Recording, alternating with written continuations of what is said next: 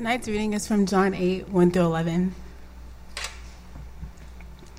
But Jesus went to the Mount of Olives. Early in the morning, he came again to the temple. All the people came to him, and he sat down and taught them. The scribes and the Pharisees brought a woman who had been caught in adultery, and placing her in the midst, they said to him, Teacher, this woman has been caught in the act of adultery. Now, in the law, Moses commanded us to stone such a woman. So what do you say? They said, to, they said this to test him, that he might have some charge to bring against him. Jesus bent down and wrote with his finger on the ground. And as they continued to ask him, he stood up and said to them, Let him who is without sin among you be the first to throw the stone at her. And once more he bent down and wrote on the ground. But when they heard it, they went away, one by one, beginning with the older ones, and Jesus was left alone with the woman standing before him. Jesus stood up and said to her, Woman, where are they? Has no one condemned you? She said, No one, Lord. And Jesus said, Neither do I condemn you. Go and from now on, sin no more. The word of the Lord, brothers and sisters.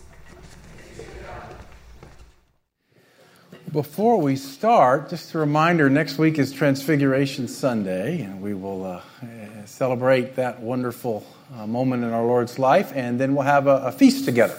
Uh, we try to have potlucks on feast days, and so check the bulletin, and uh, so you can be sure to bring something, because feasts go better when there is food. Okay? so bring something next week. Well, we are finishing up tonight um, a series that began just as a four week series on healing shame. And then, as uh, so many conversations uh, revolved around healing sexual shame, we extended it for three weeks. Uh, and tonight will be the end of that. Uh, Paige uh, had a personal matter come up this week, and so she's not able to teach tonight. So I'll be preaching the final sermon in our in our series. And I thought it might be good to just take a moment and think about what, what, what do we mean when we talk about sexual shame? Um, earlier in the series, we uh, contrasted the difference between guilt and shame. We said guilt is a feeling that I have done something wrong, shame is a feeling that I am something wrong. And so, uh, sexual shame is uh, a feeling that my sexuality or something about my sexuality is bad, that my sexual desires are bent, twisted, or perverse. Uh, a person experiencing sexual shame may feel that their sexual history disqualifies them from God's grace. Uh, they may have a feeling that they and their sexuality is different than other people. Um, sex addicts feel sexual shame, but so do many people who are not addicts. Uh, we can feel shame over our thought life, fantasies. Uh, sexual shame can be expressed in uh, feelings of disgust for our body. Uh, a younger person may feel shame over the intensity of their sexual desire. An older person may feel sexual shame uh, over the dwindling of sexual desire. Sexual shame is any way we feel dirty, less than, unwanted, rejected, impure, unholy, twisted, bent, perverse, or unable to function as sexual beings. Now, what are the sources of sexual shame? I just wanted to kind of review that. That's something we've talked a little bit about in our series. Sexual abuse is one primary source, and tragically, the abuse victim often feels responsible for what happened to them and uh, one of the things that uh, I think we find in this is that many people uh, may not understand that they actually have experienced sexual abuse because their definition of abuse is too narrow. Um, here's a quote from Dan Allender's book, The Wounded Heart.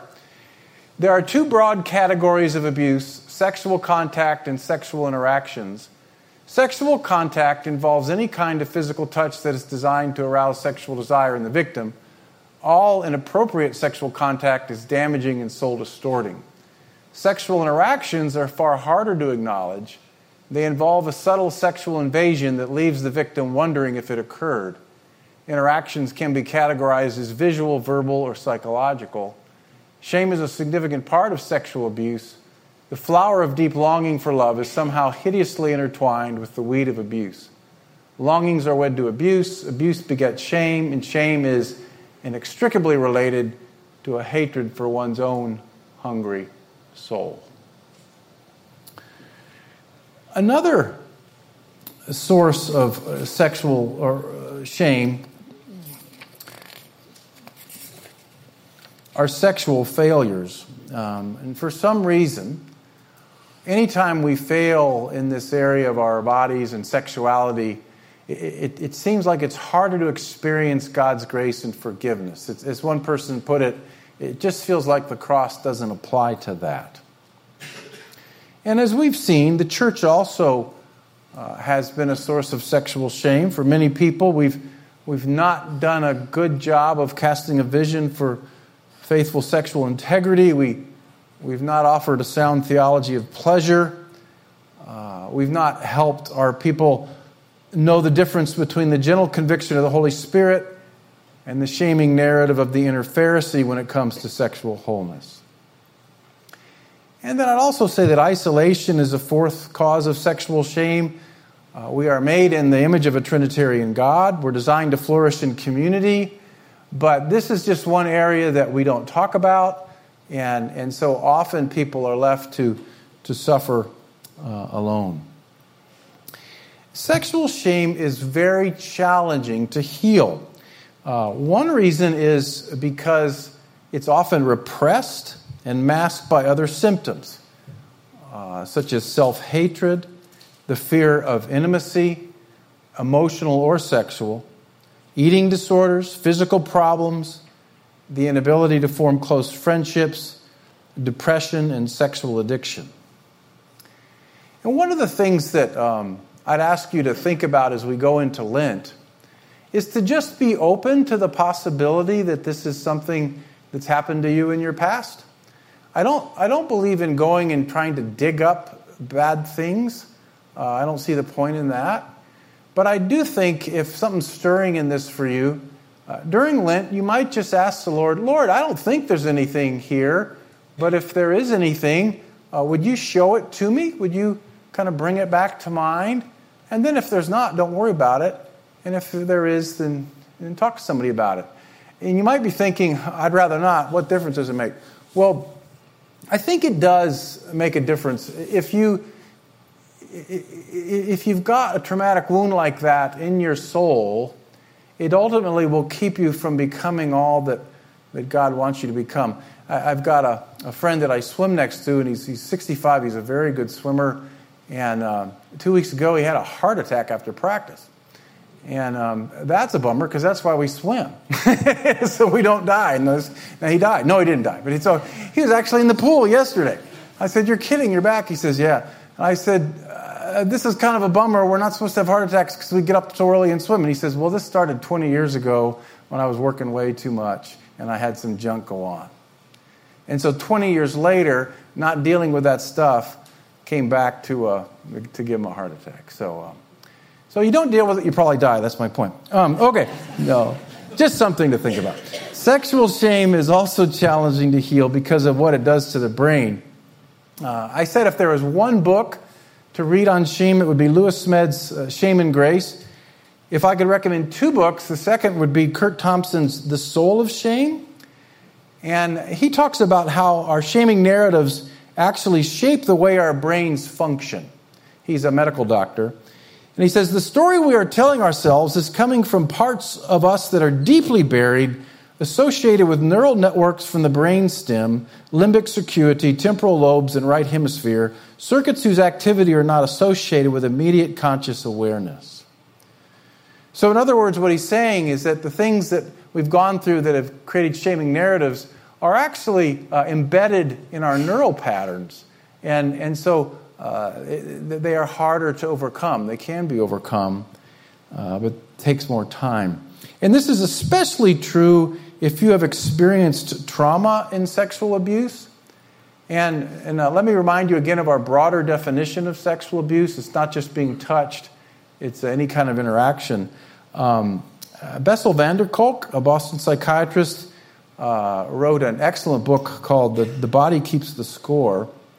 And he says, Trauma is not the story of something that happened back then, it's the current imprint of that pain, horror, and fear living inside people. And his book also shows the latest research about how trauma rewires the brain. So, if you suffered the trauma of a sexual incident or a sexual interaction, that event impacted your brain in the way that you think and respond today. And sexual shame causes you to want to repress that experience and not deal with it. And again, I would just suggest uh, from the correspondence that I've had with you, the conversations that I've had with you, the longer we've gone in this series, and we are done tonight, the, the, the more uh, honest and painful and hopeful I think you've been in the kind of things we're talking about. And so my sense is, is that while the series is done tonight, God may not be done tonight. And so during Lent, uh, if this is something that's stirring, maybe you could uh, focus on it a little bit. Um, you might give yourself the gift of seeing a counselor during Lent. You know, maybe that's not something you can normally do, but maybe just five times during Lent you do that. Or you might meet weekly with a friend to read through a, a, book or study scripture. I'm doing that with a friend every Monday this Lent. Uh, you might come by the chapel on Friday night, March, March 8th at 7, and I'm just going to pray for healing shame. You might uh, get on my calendar, we could just talk a little bit. You might build into your schedule 30 minutes a day simply to do anything that opens you up to the presence and voice of God. And just, you know, when we think of fasting for Lent, I'm, I'm kind of changing my thinking on this, and, you know, I just trust wherever you are. But, you know, we usually think about, well, you know, I like beer, I guess I should give that up. Um, I'm not really sure how helpful that is. it's helping you become more like God. Uh, if you got a problem with beer, maybe it is. What I would suggest is give up time. Give up something that keeps you from having 30 minutes a day to be with the Lord, whether that's you know television or social media, uh, or, or uh, maybe even working too much. I think that might be a more productive fast for most of it, most of us than giving up chocolate. Um, although, if that's an issue, go ahead and do it. Um, so, here are some of the resources that I've mentioned in the series um, Shame and Grace, The Soul of Shame, The Wounded Heart. Um, by the way, if you that, that's the one on uh, Christian overcoming sexual abuse. And um, if you read that one, uh, if you feel led to read that one, ask a friend to be praying for you and have someone to process it with you because my experience is stuff can come up as you read it. Um, and then that last one, uh, the body keeps the score. So those are some resources. Well, so that's a little bit about sexual shame. And how does Jesus heal sexual shame? Well, uh, we could start by saying, in the same way that he heals all of shame. And so everything that we learned the first four weeks would apply to healing sexual shame. We need to know the difference between guilt and shame. We need to embrace our identity as beloved children of the Father. We need to identify the false voice in our head that constantly condemns us. We need to be vulnerable with a handful of safe, spirit drenched people. We need to stop judging one another and trust one another's journey with God. Well, for the past three weeks, we've been just looking at this little uh, story and asking what it might teach us about healing sexual shame, uh, knowing that it doesn't teach us everything about it, and it's not really primarily about that. But that's what we've been listening for in our text. And two weeks ago, we noticed that Jesus spent the whole night in prayer at the Mount of Olives before he met with this woman. And, and we spent some time thinking about healing sexual shame as deeply spiritual work. It comes out of prayer, it should come out of prayer. Sexuality and spirituality are very closely related, and a healing sexual shame is healing the soul. And last week we imagined that the woman symbolized anyone shamed by religious leaders. And we saw that Jesus seemed to be teaching the religious community not to focus on sexual sin above all other sins.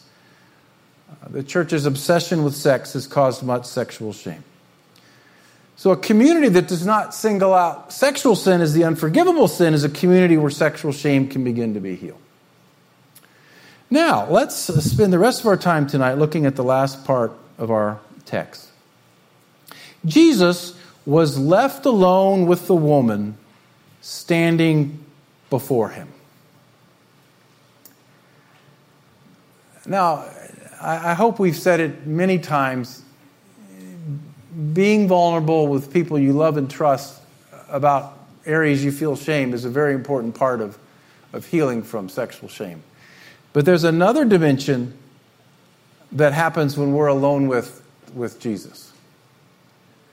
Um, there's something about solitude and silence and quiet and being in the gentle, loving presence of Christ that is immensely healing for the soul. You know, shame is the sense that I'm unlovable. The love of Jesus heals shame. And you know, you, you might understand that doctrinally or biblically, and that's a good thing. But there's something about just being in the gentle presence of Christ that helps us touch his love, and that begins to heal the shame in our soul. Now, I want to stress that the way you spend time alone with Jesus will look different than the way it looks for me. And the way you spend time alone with Jesus right now may look different for you in this season of life than in a prior season. Ironically, this is a great source of shame for sincere Christians is feeling that they don't spend time with God the way other people spend time with God. Uh, I had a young friend uh, lament to me recently that she just wasn't doing her spiritual discipline. She felt very bad about it. She sure she was failing God. And then she went in to talk about this marvelous experience she has with God all day long in her work and in the office and, and, and just the way she's connecting with Him. And, and, and I just stopped her and I said, Do you see the disconnect there? you have a robust, vital relationship with God, you just don't do it the way you're supposed to. So let's not shame ourselves by comparing our times with the Lord. Um, I, am actually in a season right now where my mind's kind of tired. And uh, we're going to be in John 15, 1 through 11 during Lent, starting Ash Wednesday. And I'm just taking the phrase abide and bear fruit. And I just sit in my chair and I just meditate on it.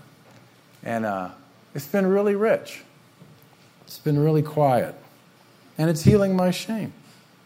Um, I've mentioned that a while ago, I asked a group of men to write down their shame stories, to go back and look at their lives and look at the times when uh, maybe they were hurt or that shame narrative started to come in about you're never going to make it or you haven't gone far enough or you haven't proved yourself enough or you always must do more or whatever it is, and then see how God has been healing you. And you might want to do that during Lent if, if you're not done with this series yet, is write your own shame story.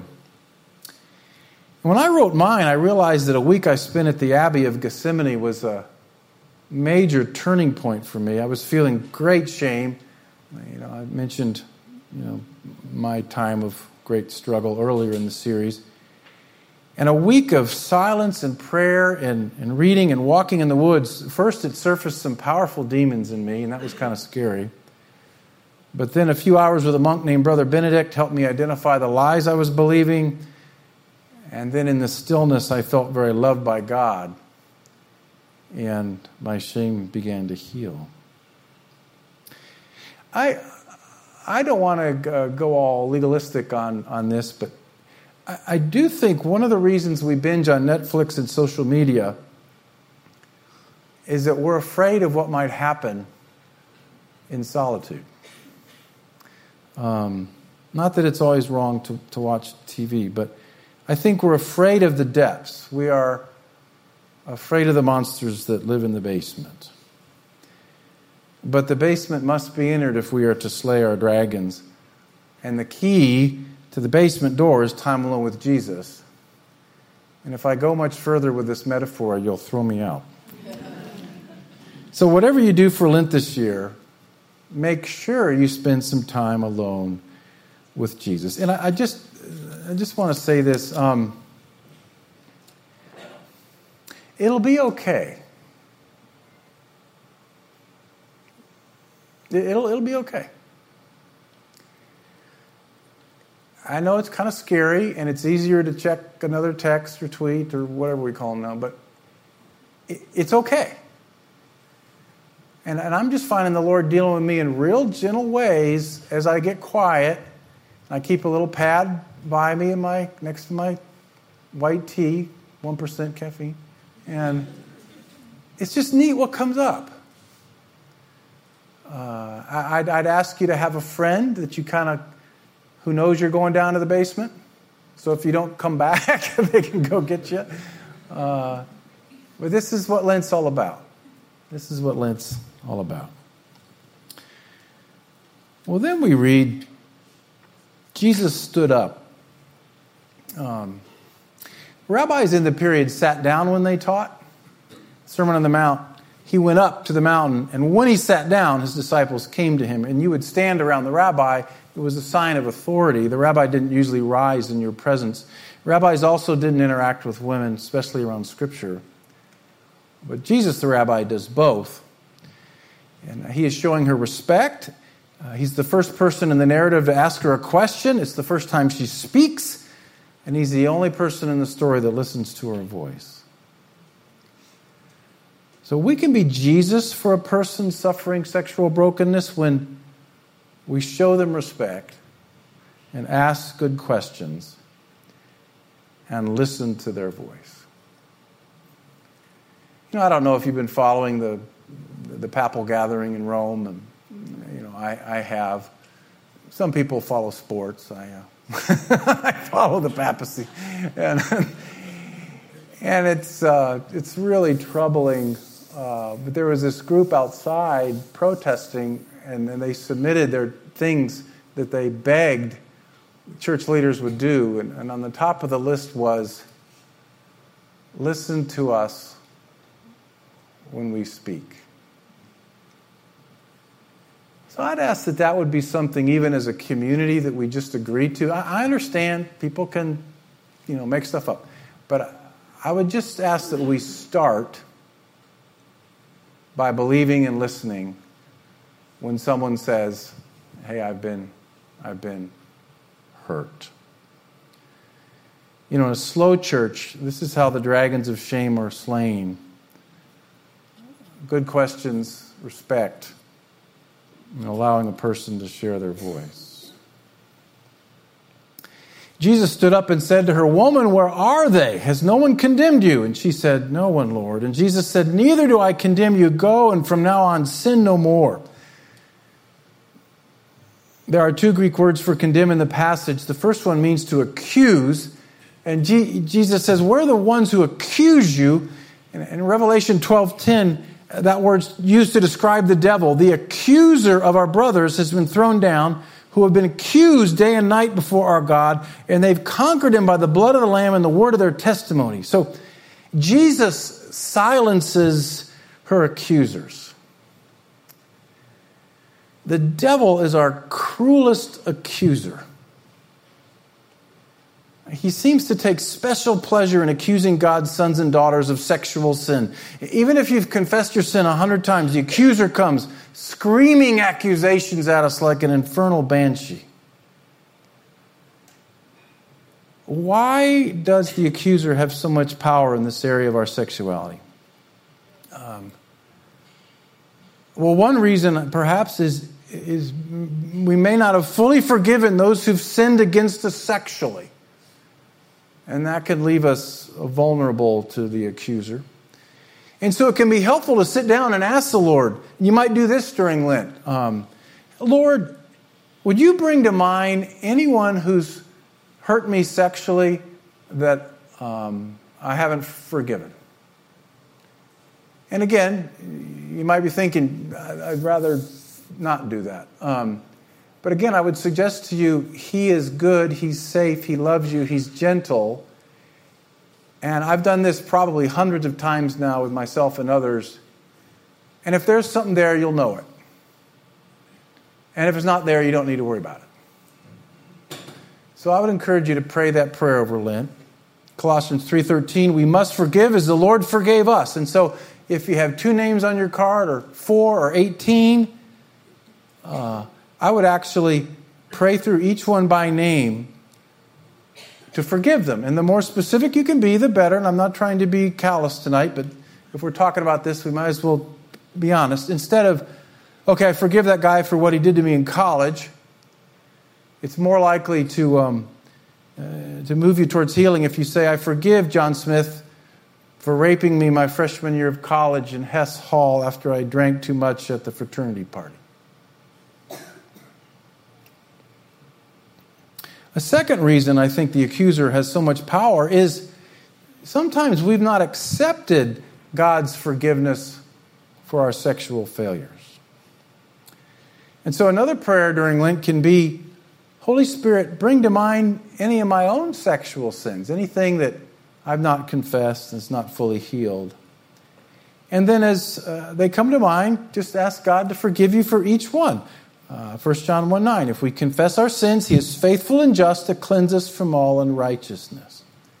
I don't think you need to do this over and over again, but I do think there are times in our lives where we go back and do this kind of inventory, and Lent is a good time to do that. After you've done that, I think it's important to spend some time remembering how God sees you, not how the accuser sees you.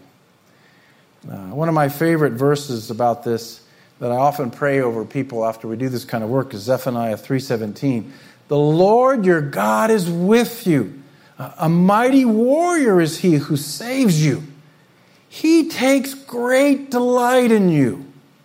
In his love, he will no longer rebuke you, but he will rejoice over you with singing. How does God feel about a person who's committed sexual sin? He's gone to the Father and tried to deal with it. He will rejoice over you with singing. I was teaching on this many years ago at a conference, and I don't remember all the details. And, and I suppose it's true that sometimes my stories get better with the years. Um, but I, I, think this really happened. Um, I was preaching on this passage, and we ended and we were praying, and the women in the, the room broke into a spontaneous circle dance, and people in the conference started to go into the middle of the circle, and as they went into the circle, the women dancing sang over them. That, beloved, is the picture of the Trinity singing over you when you come back to God. A third reason the accuser has so much power over us in the area of sexual sin is because uh, sexual union creates soul ties between the people involved. Uh, now, there's probably a psychological term for this that I don't know of. Uh, there are healthy and unhealthy ways to bond with people. And a soul tie is an unhealthy spiritual, emotional, and relational bond with another person. And it can deepen through sexual activity. I have a soul tie with a person when I've given them the power to redeem or destroy me. And sex creates a powerful spiritual union between two people, even when the sex is unwanted or later regretted. And science actually has shown that certain chemicals are released to create feelings of attachment between two people when they have intercourse. And uh, for reasons I don't know, uh, the, woman has, the woman has much more of those feeling uh, chemicals released than the man does. So there's a lot going on here that uh, uh, we have to deal with when we're trying to overcome some of these parts of our lives and it may, that, that, that fact, I heard a sex researcher uh, share that in a TED talk, and that may uh, suggest why it uh, can be different for a, a woman to deal with this than for a man because our bodies respond in different ways. Um, I think we're especially vulnerable to the accusing ministry of the devil when we have a soul tie with another person. Uh, and breaking that tie, I think, takes time and conversation. Uh, but we can take a significant step towards it uh, simply by praying something like this. I actually have this on my phone um, for t- opportunities in ministry. I bring the cross of my Lord Jesus Christ between me and the name of the person. As Galatians 6:14 says, I've been crucified to the name of the person, and they've been crucified to me. So by the cross of Jesus Christ, I break every soul tie and every unholy bond with the name of the person. And I allow only the love of God and only the bond of the Holy Spirit between us. If that's something you'd like to talk more about, um, just email me, and there are others that can talk to you about that as well. Well, let's conclude by considering Jesus' final words to the woman Neither do I condemn you. Go and sin no more. Now, if you've been with us, um, this is a very troubling passage. There is so much that is wrong with this passage. It's so wrong that the man is not there. It's so wrong the woman has, has essentially been sexually abused and dragged into this place. Uh, the, the, everything is wrong with this story. So uh, I, I, feel uncomfortable even talking about this last part of the verse because why focus on her sin when she has been so sinned against? I don't know what the woman did. I don't know how she heard Jesus. Um, I don't know what more to, to teach from the text about that. So I'll talk a little bit about what came up in me as I was meditating on this. Um, I think even when something has happened to you that was uncruel and unjust and abusive, it still can be helpful to ask, uh, How have I sinned in my response to this? Let me try to unpack that just a second. I'm not at all saying blame the victim. Uh, a friend I know was uh, abused sexually, and afterwards she came home in quite trauma. She went into her dad, she told him everything that happened, and his first question was, What were you wearing? Terrible response, suggesting that she's to blame for what had happened to her. That is not at all what I'm saying. What I am saying is that suppose that you are abused, well, it would be normal, wouldn't it, to develop a style of relating built on a false narrative. I mean, when you've gone through trauma like that, it would be normal to kind of enter into the world, into adulthood, with a narrative that says something like, There's nobody in the world to protect me. It's not safe. I'm responsible for guarding my own heart. I will put up walls and never let anyone close again. I must now do for myself what God failed to do. Well, that's hardly fair to the child or the person who's been abused. What else are they supposed to do? It's entirely understandable. What I am suggesting is that over time, as we begin to heal from these things and we begin to understand more about the abuse and what it did to us, it is helpful to look into our own responses to the trauma and see if there are any areas where we've taken God's role into our own hands. Now, Jesus tells the woman to go and sin no more. And remember, that word can be just interpreted as go on the path that leads to life. So, so he's saying, go walk the path of life. Um, now, I, we don't really know what happens to the woman at this point afterwards. Um, uh, one of the things that, that we do know today is that often it's not that easy to go and sin no more in the area of uh, our sexuality. And, and, let me talk just for a moment uh, as we're kind of coming to an end, not kind of, we are ending here. Um, to those of us that are struggling with sexual addiction in their partners, because um, this can be a very frustrating sermon. So go and sin no more. Um, and if you're recovering from addiction, it, you can feel very ashamed that you've been trying so hard to overcome pornography or whatever it is, and yet you keep failing. And, and you feel like, gosh, if I really love the Lord, this wouldn't happen, and, and all of that. Um, we know today that addiction is a disease, that it affects our chemistry, that affects our genetics, that affects our brain, and that it takes more than just willpower to recover. So I think if Jesus were speaking to a, a sexual addict, he might uh, say something like this I don't condemn you. You are my son or my daughter. Nothing can change that bond. When I think of you, it makes me burst out and sing. Yes, you are making choices right now that are not consistent with who you are or want to be. And yes, there are consequences. But we are not done here. Go now. Start walking the path towards life. Get some people around you who can support you on the way. Let's take this one day at a time. Just the fact that you are coming to me with this shows me that you want to move towards wholeness, and I'm proud of you. Now, lastly, just if you are the partner of a sexual addict, extraordinarily uh, difficult because uh, this wound can feel like such a betrayal, and you don't want to be taken advantage of. And what I would suggest is uh, to look for trajectory.